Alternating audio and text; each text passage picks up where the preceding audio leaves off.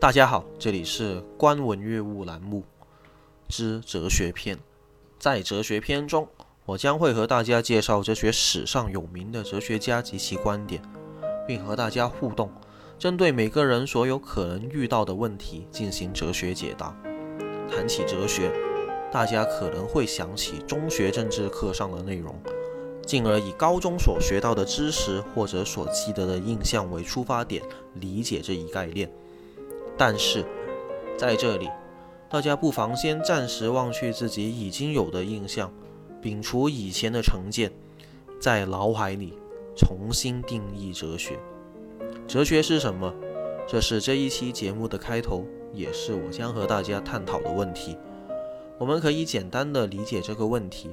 曾经有个段子如是说，保安就是生活中最常见的哲学家，因为他会拦着过路人问三大哲学问题：你是谁？你从哪里来的？你是来干什么的？我们也可以以这三个常见的哲学问题反问哲学。哲学是什么？哲学起源于哪里？哲学用来干什么的？或者说哲学有什么目的？为了解开这第一个问题的迷雾，我们可以先从第二个问题入手，也就是哲学起源于哪里？真正使用哲学这一专有名词的是在古希腊时期，地点也就在古希腊的城邦。以时间为序，古希腊的泰勒斯被视作人类史上第一个被称为哲学家的人。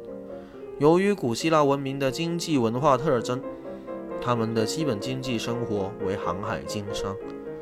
古希腊人往往在大海上往返，试想年复一年，日复一日地漂泊在海上，每天望着浩然无边的大海以及头顶苍穹的日出日落，时而看见满天星辰，北斗星指引着方向，时而又狂风大作，乌云遮盖了整个天空，大雨浸湿了每一处，甚至还有可能会打雷把船劈烂。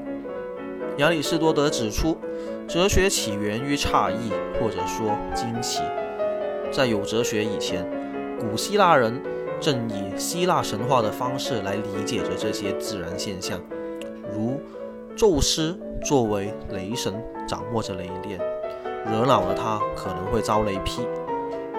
但以泰勒斯为首的这批自然哲学家并不满足于这种强迁附会的神话解释，他们惊奇于这些自然现象，对自然有什么规律，自然因何而成产生的诧异，由此进行过一系列的思考。刚刚提到的泰勒斯正因对自然的诧异而提出了什么是世界本源的问题。他是西方哲学史上公认的第一位哲学家。根据他所观察到，万物都以湿的东西为养料，而热本身就是从湿气里产生，靠湿气维持的。由此他慢慢推断出产生万物的东西即是本源。再结合到另一个事实，万物的种子都有潮湿的本性，而水是潮湿本性的来源。因此泰勒斯推导出水即是世界本源。最早的哲学主要是指西方哲学，正因此而来。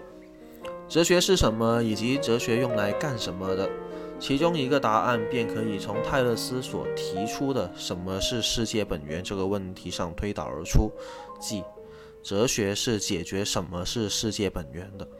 在哲学上，这一派的哲学被称之为本体论。这样一来就解决了保安哲学家的三大问题：哲学是什么？哲学起源于哪里？以及哲学是用来干什么的？不过，哲学家对世界的惊奇并不仅仅只存在于自然现象，他们和普通人一样，对生活中碰到的种种事物都会好奇。比方说，法律有规定什么事情绝对不能做，但总有一些似乎法律没有规定，而又不应该做的事。这些事是什么？有没有一个清晰的界限？对这个问题的探讨，既是探讨道德问题，而为什么要遵守道德？是出于人的本性，还是出于功利性的目的？如大家都遵守道德律例，那么大家的生活都会有秩序，都会相安无事等等。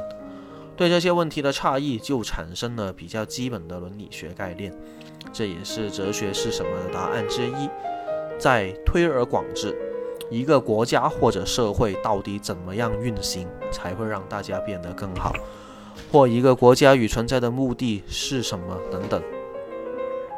对这些问题的思考构成了政治哲学，在一定程度上也可以把政治哲学视为将思考对象放大了到集体的伦理学。每个人都有自己的思考，都有自己的意见，都有一定的知识。那么问题来了，如何确定一个人的观点是对的？我的认知为什么是真的？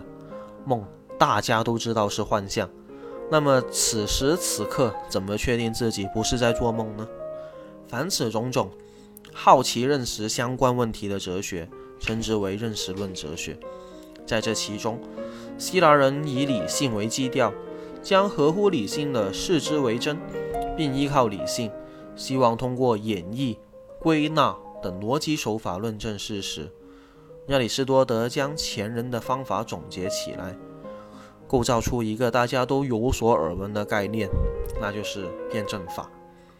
总的来说，哲学是什么的答案可以大体分为本体论、伦理学、认识论三个方面。随着哲学家们不断思考，创造出更为庞大、更为精细的哲学体系，并且创造出更多的哲学问题，后世又多出了几个研究的方向，也多出了几个不同的答案。在近代，有从认识论独立出来的逻辑哲学，有研究何为美、如何审美的美学，有探索宗教的宗教学等等。每个不同的概念之间又可以相互结合，互相渗透，形成了普遍意义上面的哲学。这里是巨无霸的观文阅物栏目之哲学篇的第一期，喜欢的听众朋友不妨点个关注，点个赞，评论区中畅所欲言，希望大家多多交流，如发现有错漏之处还望大家指出。下期预告：希腊的自然哲学。各位听众朋友，我们下期再见。